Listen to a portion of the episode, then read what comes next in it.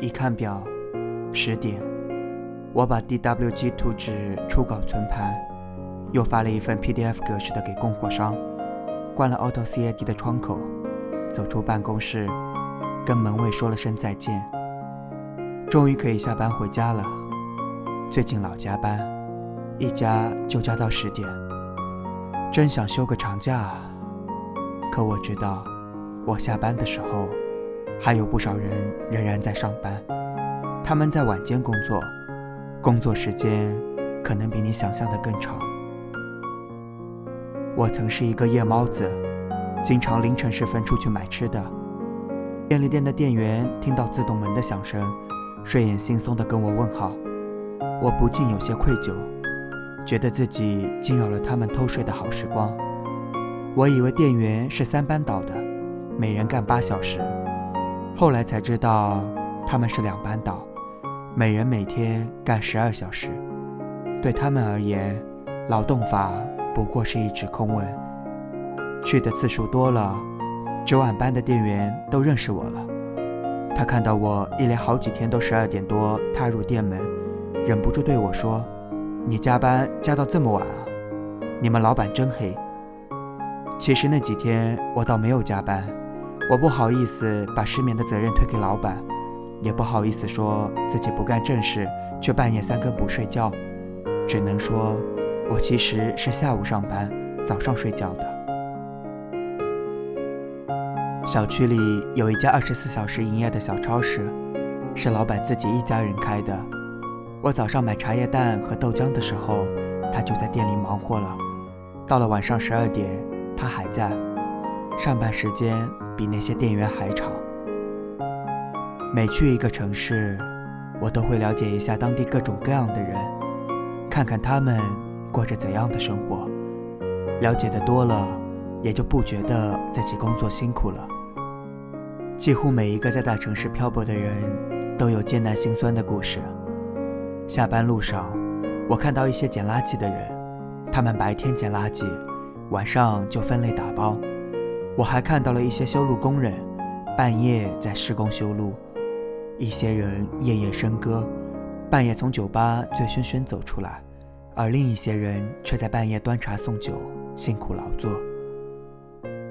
路过华山医院，我知道医院都有半夜值班的人，也有为一个需要十几小时的大手术忙到半夜的医生、护士和麻醉师。我听过有个医生做完手术就累得瘫倒在手术室的地上，而同事赶紧给他吸氧。那些酒吧的服务生，那些凌晨的巡警，那些宾馆的前台小姐，他们都没睡觉。商场里的顾客在回家的伴奏声中一一撤离，而此时装修工人则躲在 Coming Soon 的幕帘后，插上电动工具的插头。夜深了，地铁停了，公交停了，有些人坐着电动车。坐轮渡从浦东到浦西，或者从浦西到浦东。坐在候船室，我能看到一张张平凡而勤奋的脸，一个个平凡而努力的身躯。他们的脸永远不会出现在《时代周刊》，永远不会出现在《泰晤士报》，永远不会出现在《人物》或者《外滩画报》。他们是这城市极其平凡的人，融入人群，就如乌云融入了黑夜。小区里操着苏北口音的包子铺老板，每天晚上九点睡觉，早上三点起床开门。据说苏州河北岸的中年上海人，很多都会说苏北话。那些苏北前辈来到上海的时候，只能住在苏州河滩上的棚区里。每天忍受河边垃圾的恶臭和遍地蚊蝇的居住环境。现在，新一代带着上海梦的苏北人，也是如此苦苦打拼。有老上海跟我说，改革开放之初，有些人来到上海谋出路，招待所三块钱一晚，他们住不起，通铺便宜得多，可他们又舍不得住，于是就去老北站的广场，或是沿路的桥下。或是建筑工地的水泥管，就在那里过夜。即使是现在，二零一四年，我在苏州河边的复兴路上，也看到了一群躺在桥下过夜的人。他们垫着一张草席，盖一床被子，用衣服捂着头挡住蚊子。也有一些在人力三轮车上过夜的人。我还听说，有些人住在私人合租的单间，而屋里只有两张床，两个人上白班，另外两个人上夜班。每个人占用这张床十二小时，这样一张床位的租金就可以有两人分摊。当我心疼每月小几千的房租时，另一些人却合挤着这样的单间。然而，这世界的美好少不了这些人的付出。他们跟我住在同一座城市，却按着巴西人的时差生活。天黑了，我们跟家人朋友说晚安，他们却拉开窗帘。望一眼窗外的灯火，出门上班。天亮了，我们按掉闹铃，他们却在我们的闹铃声中沉沉睡去。我们是白像素，活在阳光下；他们是黑像素，活在黑夜里。而上海这张黑白相片，缺了谁也不行。最后，想说声感谢，那些晚上十点钟还没有下班的人，谢谢你们。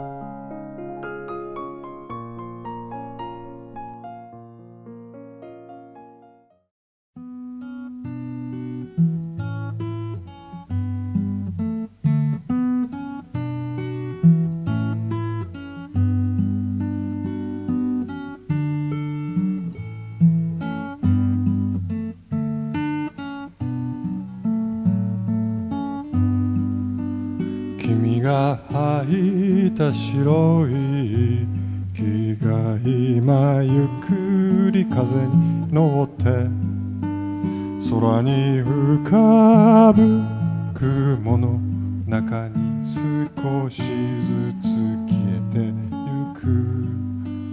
遠く高い空の中で手を伸ばす白い雲。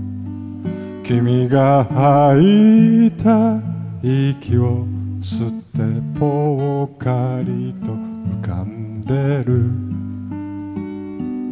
ずっと昔のことのようだね。川面の上を雲が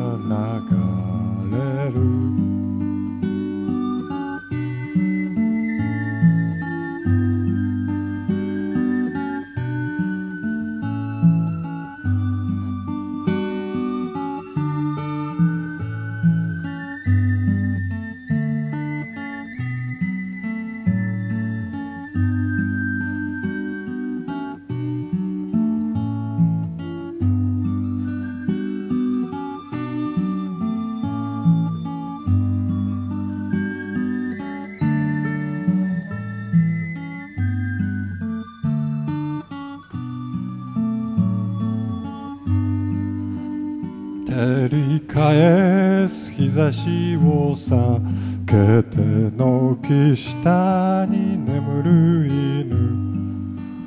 思い出もあの空の中に少しずつ消えてゆく。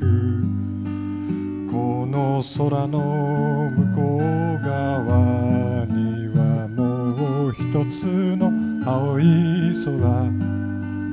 誰もいない空の中でぽっかりと浮かぶ雲ずっと昔のことのようだね。川面の上を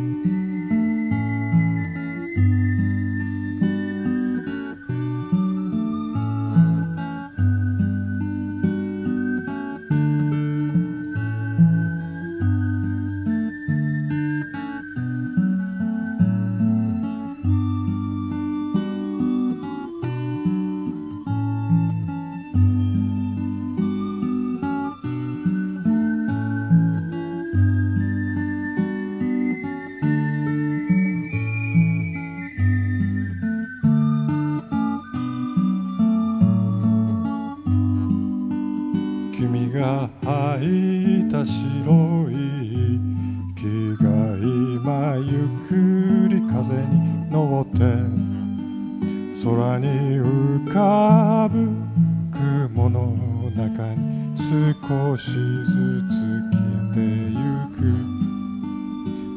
少しずつ